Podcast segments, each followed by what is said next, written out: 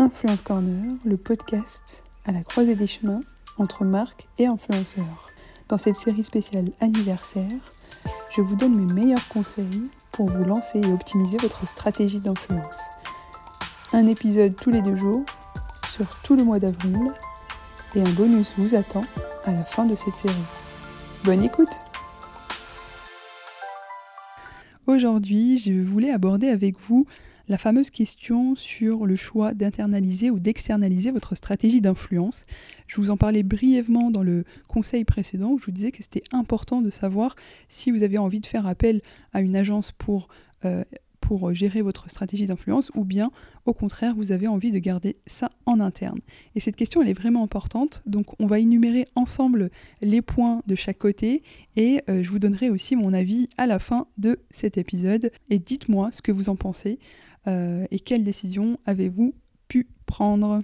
Parmi les marques qui veulent internaliser la stratégie d'influence et, parmi aussi les exemples que j'ai pu avoir sur le podcast, euh, c'est principalement des raisons liées par exemple aux ressources humaines assez importantes en interne.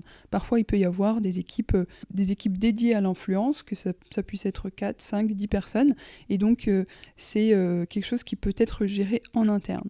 Aussi, il y a cette volonté aussi de faire du test and learn, donc vraiment apprendre euh, à travers des campagnes sur les tenants et aboutissants de l'influence. Et ça, ça a l'avantage d'avoir une stratégie beaucoup plus durable, même si ça prend du temps.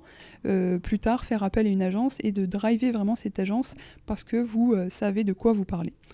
Ensuite, euh, l'un des points aussi qui revient le plus souvent, c'est aussi garder le contrôle de votre stratégie d'influence. C'est aussi garder le contrôle sur la stratégie d'influence. Par exemple, euh, de pouvoir gérer la relation avec les créateurs de contenu, les talents que vous avez envie d'embarquer sur une campagne. Et donc, euh, de le fait d'être en direct, bah, ça permet de faciliter les échanges et aussi de montrer, de montrer que vous êtes les plus à même de parler de votre marque, de vos produits et services. Ça peut être le cas pour les programmes ambassadeurs, notamment Malika Coco, euh, responsable influence et communication du groupe Bell, donc euh, les fromages comme Kiri, comme euh, la vache Kiri, nous disait que pour la campagne pour les produits Bell, elle a voulu garder en interne le programme ambassadeur parce qu'elle voulait gérer cette relation avec les talents et de pouvoir les embarquer, faire appel à eux sur des temps forts.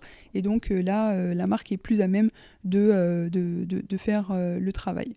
À l'opposé, parmi les marques qui veulent faire appel à des agences externes, c'est beaucoup euh, vouloir s'adosser à l'expertise d'une agence, gagner du temps justement en évitant de faire des erreurs. Parce qu'on sait que bah, dans le monde de l'entreprise, faire des erreurs, c'est notamment une perte de temps, mais aussi une perte d'argent. Et ça, ça peut être difficile. Ça peut être difficile à expliquer à votre hiérarchie, par exemple, pourquoi euh, vous avez perdu du budget, ou euh, bien ça peut être un facteur qui vous fait perdre du budget sur l'année N plus 2. Ensuite, faire appel à une agence externe, c'est aussi euh, vouloir créer un concept créatif fort pour donner plus de peps à vos campagnes et donc sortir un peu de l'ordinaire, sortir du placement de produits, sortir euh, de, dispositifs assez classiques pour aller euh, vraiment créer un message assez fort qui euh, à la fois prend en compte les codes des plateformes sur lesquelles vous allez lancer votre campagne. Instagram, et donc on ne parle pas sur Instagram comme on parle sur YouTube ou encore moins sur TikTok.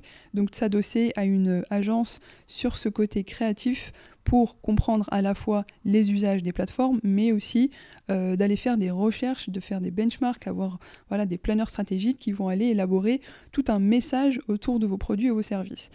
Donc quelque chose de beaucoup plus important et impactant en termes euh, de, de, stratégie d'influence. Faire appel à des agences quand vous avez un besoin spécifique sur notamment la production par exemple, créer un podcast, euh, créer une vidéo spécifique, etc. C'est des choses qui demandent des euh, compétences précises. Et donc là, si vous ne les avez pas en interne, ça peut être intéressant d'aller chercher ailleurs des expertises euh, de façon à vous adosser à des personnes compétentes.